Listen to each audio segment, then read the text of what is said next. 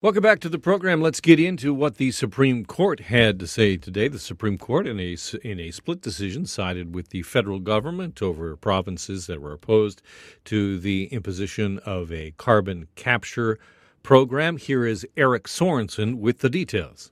It is a landmark ruling on the division of federal and provincial powers. The Supreme Court of Canada has ruled that Ottawa's carbon tax is constitutional. The law was passed by the Trudeau government in 2018, whereby it can impose a carbon pricing system or a carbon tax. It's up to the provinces to do so, but should they not, or should they not meet a minimum national standard, then Ottawa can step in to backstop that and make sure that it happens. Now, conservative provincial governments in Alberta, Saskatchewan, and in Ontario had appealed that to their appeal courts, uh, believing that the law infringes on their jurisdiction. But the majority of the justices at the Supreme Court, six of the nine justices, ruled that the law is constitutional. That is Eric Sorensen with the details on the decision by the Supreme Court. Here is Jonathan Wilkinson, who is Canada's Environment Minister. There are many provinces who are desirous of finding ways to accelerate their action and looking for partnership from the federal government. There are some uh, provinces where, you know, the, the, conversation around pricing has certainly been a challenge. Uh, but even in those jurisdictions, many of those governments have taken other actions to advance climate action.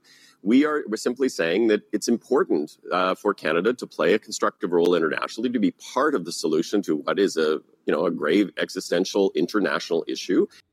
That is Jonathan Wilkinson, Canada's Environment Minister, and of course Ontario, one of those provinces where pricing was an issue. Keep in mind, this province spent $30 million of your money fighting this all the way to the Supreme Court to lose. To talk more about the decision, I am pleased to welcome to the program Michael Bernstein, Executive Director of Clean Prosperity, which is a Canadian nonprofit working towards market based solutions to the climate crisis. Welcome, Michael.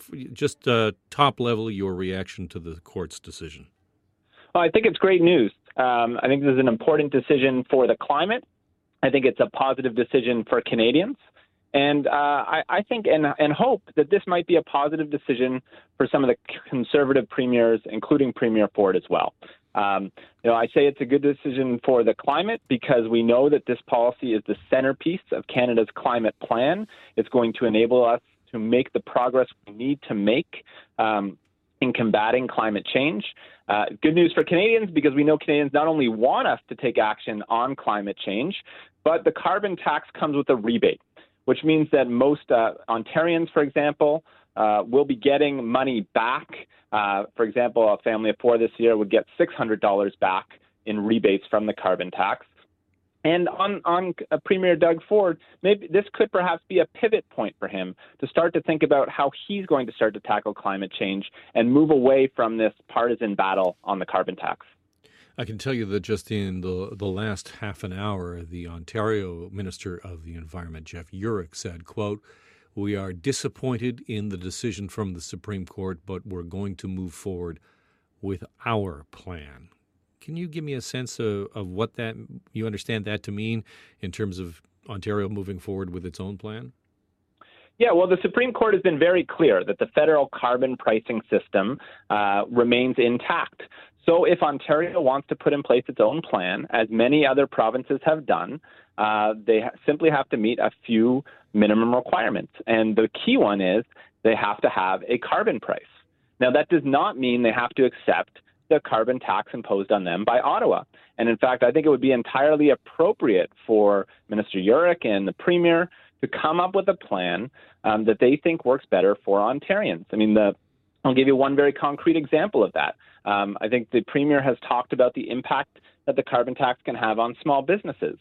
So there could be a solution he could propose to that. Maybe he wants to use some of the revenue from his own carbon tax to cut income taxes for small businesses or to provide other kinds of support for those small businesses. So, so the ball is really in the premier's court right now. and what I hope he does is not just continue to try to score um, rhetorical points against this policy he doesn't like, but I hope he sits down and thinks about what are the things I don't like about this policy and can I address them through my own carbon pricing system. I'm speaking with Michael Bernstein, who's executive director of Clean Prosperity. The premier, sort of as you alluded to, has used pretty strong language, strong rhetoric, saying things like a carbon tax is the worst kind of tax, and re- really railed against it and and sort of you know raised the specter that this is going to cost the common uh, person, the average Ontarian, a lot of money. Is there a real climb down for him on that? Do you? I don't know if there is. Well, the Supreme Court, if there is a climb down for him, today is the day for that climb down. You're right that it will be difficult uh, given the kind of language he has used, but his choices are very limited right now. And he can very credibly go to his supporters and say, look, I fought tooth and nail against this tax. I am opposed to it. I've done everything I can. Um, but now the decision is a very simple one. Either I can accept the carbon tax imposed by Ottawa or I can come up with my own plan. And I certainly hope he will choose the second uh, and get past this kind of partisan battle here. And you know, the reality is that most Ontarians actually come out ahead with a carbon tax because of the rebate. It doesn't sound intuitive because who thinks that a tax can make you better off?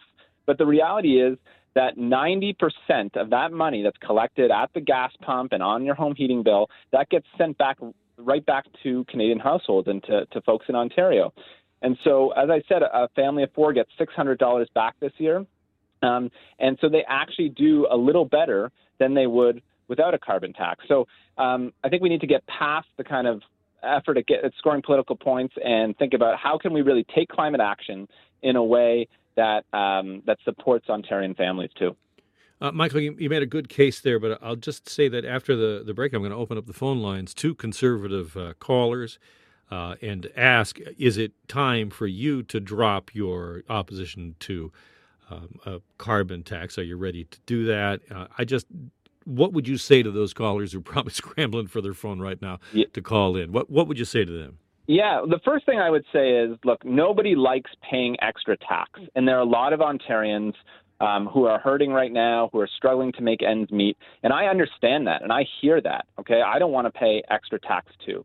But the starting point is this Do we want to do something about climate change? Do we want to take action? And if the answer is yes, and we see in poll after poll that the answer is yes, overwhelmingly, then the question is should we not take action in a way that is low cost, good for the economy, and affordable for Ontarians? And that doesn't mean Justin Trudeau's carbon tax. Look, I understand that partisan fervor runs high on this issue. I'm talking about carbon pricing as a mechanism. There's a, a, many ways you can design it, and Premier Ford might design his own policy. But if we go with any alternative to fighting climate change, even though it might not have the word tax in it, it is going to cost the province and the families of Ontario more money. Um, so that is why I would ask those folks to consider what are the options. I understand the opposition to the policy, but what is the best path forward here? And I would argue it's with a carbon price. Michael, great talking with you. Thank you so much for taking some time today. Good to be with you. That is Michael Bernstein, Executive Director of Clean Prosperity.